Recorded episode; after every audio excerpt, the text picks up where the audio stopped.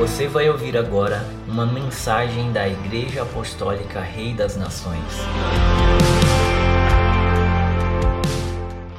Olá, é com muita alegria que chegamos mais uma vez até você. Estamos hoje aqui com a segunda etapa do assunto que já começamos a semana passada. Estamos compartilhando sobre os fundamentos, abordando o primeiro fundamento da fé cristã, o arrependimento das obras mortas. Você que perdeu a primeira parte, está aí o link, você pode clicar e ter acesso de maneira integral àquilo que nós começamos a compartilhar.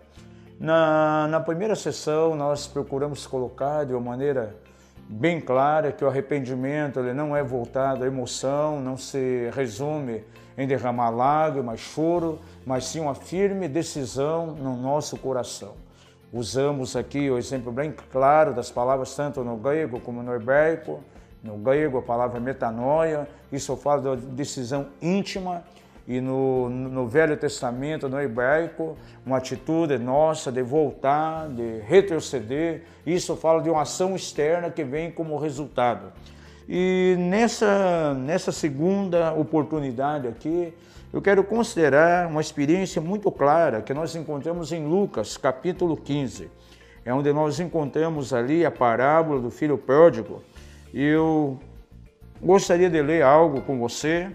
Versículo 11 de Lucas, capítulo 15, diz o seguinte: Disse-lhe mais: certo homem tinha dois filhos. O mais moço dele disse ao pai: Pai, Dá-me a parte dos bens que me toca, e repartiu-lhe, pois, os seus haveres. Poucos dias depois, o filho mais moço, ajuntando tudo, partiu para um país distante, e ali desperdiçou seus bens, vivendo de maneira dissoluta.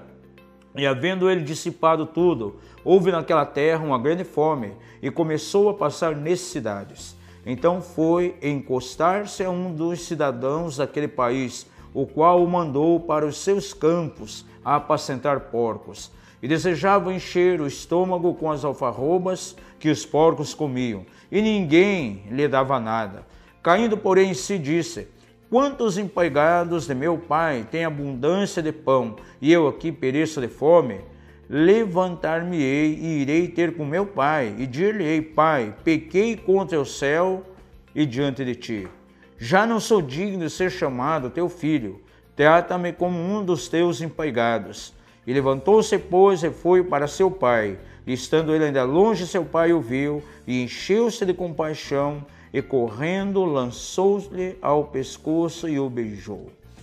Amados, duas experiências aqui me chamam muito a atenção porque define de uma maneira bem clara a experiência do arrependimento. No verso 18, esse esse rapaz, ele estava lá convivendo com os porcos, longe do pai. Ele havia dado as costas ao seu pai, ele quis gastar a herança, tomar posse da herança de maneira antecipada. Ele gastou de maneira muito errada, caiu em prostituição. Mas o verso 18 me chama muito a atenção a atitude daquele coração. Isso reflete exatamente a atitude de arrependimento. Consigo mesmo, ele pensou: levantar-me-ei e irei ter com meu pai.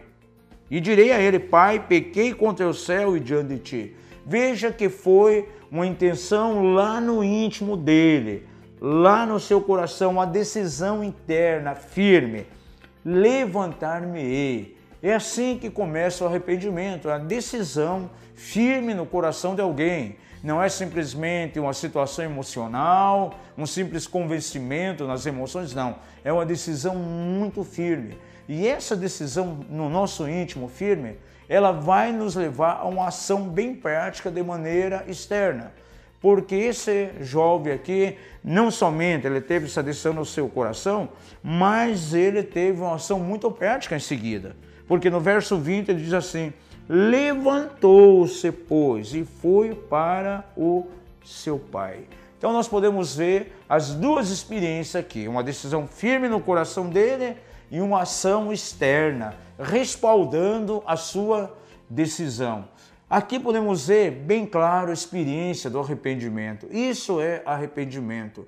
E é uma das principais mensagens que Jesus veio trazer.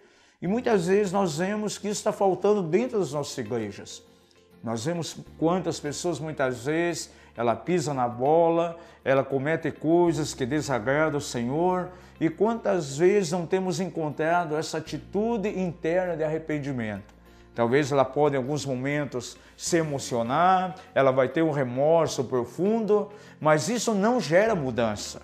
Agora, quando temos uma decisão firme no nosso coração, né? metanoia, mudamos a nossa maneira de pensar, isso vai nos levar a uma ação muito prática, como ele teve uma ação prática. Ele levantou e foi na direção do seu pai. Primeiramente, ele propôs isso no seu coração. Depois, ele levantou-se e foi na direção do Pai. Isso é muito importante. O arrependimento sempre vai nos levar a uma ação muito prática. E é isso que vai garantir mudanças na nossa vida. E é o tipo de mensagem que o corpo de Cristo está precisando nesses dias. Nós possamos ver mudanças na igreja, nós possamos ver vidas sendo completamente transformadas, mudadas. Agora, essa mudança vem partindo de uma decisão muito firme no coração da pessoa. Eu vou mudar, eu vou mudar a maneira de pensar, eu quero tomar uma atitude diferente e essa atitude vai levar ela a uma transformação total. Na próxima oportunidade, nós vamos continuar conversando sobre o assunto com você e vamos fazer aí uma distinção bem clara do que é arrependimento e do que é remorso, procurando salientar os frutos de cada uma dessas experiências. Que Deus abençoe você e na semana que vem estaremos juntos novamente. Em nome de Jesus. Obrigado por nos ouvir. Para mais informações, acesse o nosso site mapev.com.br.